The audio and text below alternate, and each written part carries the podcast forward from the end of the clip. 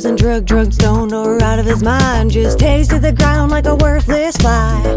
Say his name, say his name, say his name, say his name, say his name, say his name, say his name, say his name, say his name, say his name, say his name, say his name, Jonathan Ferrell. Getting pulled over with his woman and kid, he ain't searching for guns just like he said. Then they asked to see his driver's license before they pumped it full of lead and called it self-defense.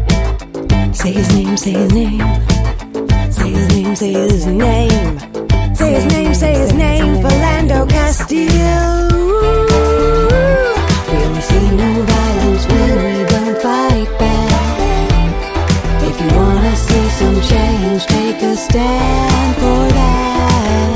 If you don't want this world turning weak fast, take a stand about that.